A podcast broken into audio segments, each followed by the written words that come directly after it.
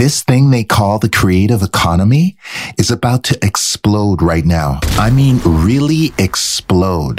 The number of brands and companies that will be hiring creatives to help bring their products and their messages out into the world is about to surpass any other time in history. So now is probably the best time to have this painful conversation that I've been wanting to have with you. I know it's going to upset some people out there. I may even lose some listeners but someone needs to bring this up now. Now before everything revs up again. Today we are reading from the Book of Money. You are listening to Make Art Not Content, brought to you by the Mystery School. The Mystery School? What's that? The Mystery School is an online program that helps creatives all over the world conquer the biggest obstacle they face themselves. Enroll today at lastnightsparty.tv. I came across a video five years ago that perfectly put into words why so many creatives get stuck in a downward spiral as soon as they start working with brands. I don't think the world was ready for that video because to this day, it still has less than 10,000 views when really it should have millions. But I get it. It's too long, it's too wordy, and the video quality is pretty lo-fi. So today I'm going to dumb down the concepts within it and spoon feed you these much needed creative brain vitamins because yes, it's that important. This is Truth Lotion, if there ever was Truth Lotion.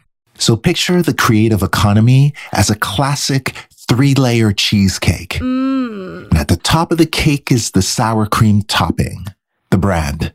They're the ones with all the money and all they want in life is to have people love them and buy their products. And they're ready to spend to make that happen.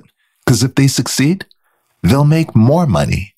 And at the bottom of the cake, there's the graham crust. Okay. These are the worker bees or the technicians. The technicians are the people that do all the daily things required to make the business move forward. They're the base. Super important. But let's be honest. Pretty much interchangeable, right? Because as a technician, you have no vested interest and you're only as valuable as a particular task that you do is valuable to the company.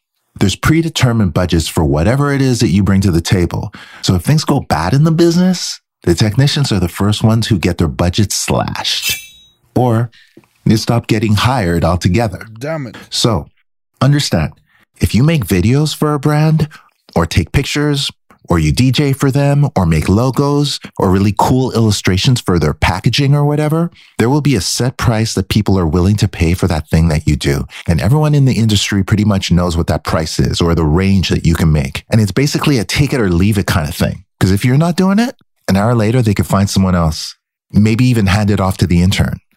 So what does this mean for you? It means that if you're a technician, you're a commodity. If the work you do could just be handed off to someone else? Dude, you're a commodity. A video guy is a commodity.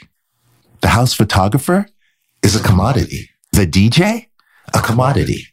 Graphic designer, a commodity. the band playing at the holiday party, a commodity. You can call yourself an artist or whatever, but every single one of you can be replaced by someone cheaper, someone younger, or someone with nicer gear. So while you may call yourself a creative, in the eyes of the brand or the company or the small business or the marketing agency, you are merely a technician. And what you do, no matter how pretty it is, no matter how cool it is, no matter how artsy it is, it has a budget range that's been predetermined by your industry and you won't be exceeding that number anytime soon. You are in the rat race just like everyone else that's working a nine to five job, except you have a more glamorous title. You get to call yourself a creative. Yippee. So the million dollar question is, is there a way to escape from this drab role of technician? Is there a way to make money beyond the predetermined suffocating budget ranges and still be working as an artist? Yes, absolutely. That's why we're talking today.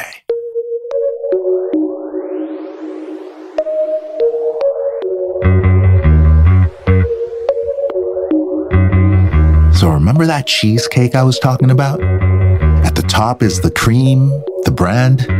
At the bottom is the crust, the technicians. Well, you need to get yourself in that coveted middle spot. The creamy cheesecake interior. Say goodbye to graham cracker life. it's time to start behaving like a rainmaker. Make it rain. Yes, that's right. You need to become a creative Make it rain. who can make it rain. You got to reprogram your mind to play the real game that's being played here. From now on, when you work with brands, your only goal should be to create art that can make it rain. Just like Richard Avedon did. Just like Helmut Newton did. Just like Anton Corbijn and Andy Warhol. When you belong to this elite of creatives, you will have no more caps on your earning potential like technicians do. You will no longer be a commodity. You know how they pay a skilled video editor who went to film school 250 bucks to shoot a promo? That same brand will pay Emma Chamberlain $20,000 to shoot the same kind of video. The difference between the skilled video editor and Emma Chamberlain is that she's a rainmaker. Technicians will come in, do the task, and that's it.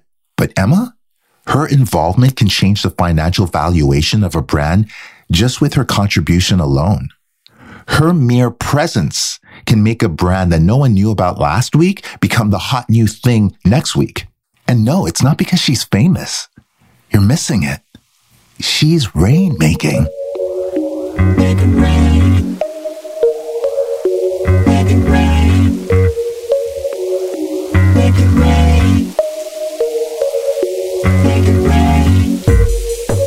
Bring more fans to a business and more customers and media attention. And you know what all those things mean to the brand? More money. Because no matter what they say, that's all they care about. they don't care about your art unless it makes some money. So if you want to be an artist who gets paid beyond scale, you need to shift your focus from making art to making art that makes it rain. That middle spot of the cheesecake is the sweet spot where you should take your career this year. So that in a few months, you'll have a manager who will be able to say, if you want what we got, this is the price. Show me the money! Show me the money! So, how do you do it? How do you go from being a technician to becoming a rainmaker? Like, especially if you're not mega famous or an influencer or anything obvious like that? How can you still make this kind of shift in your career? It's all a matter of positioning. And there's five ways to do it. Five ways that we'll be discussing in How to Make It Rain, Part 2. How to Make It Rain, Part 2, can be found in the Mystery School. In the section called The Book of Money,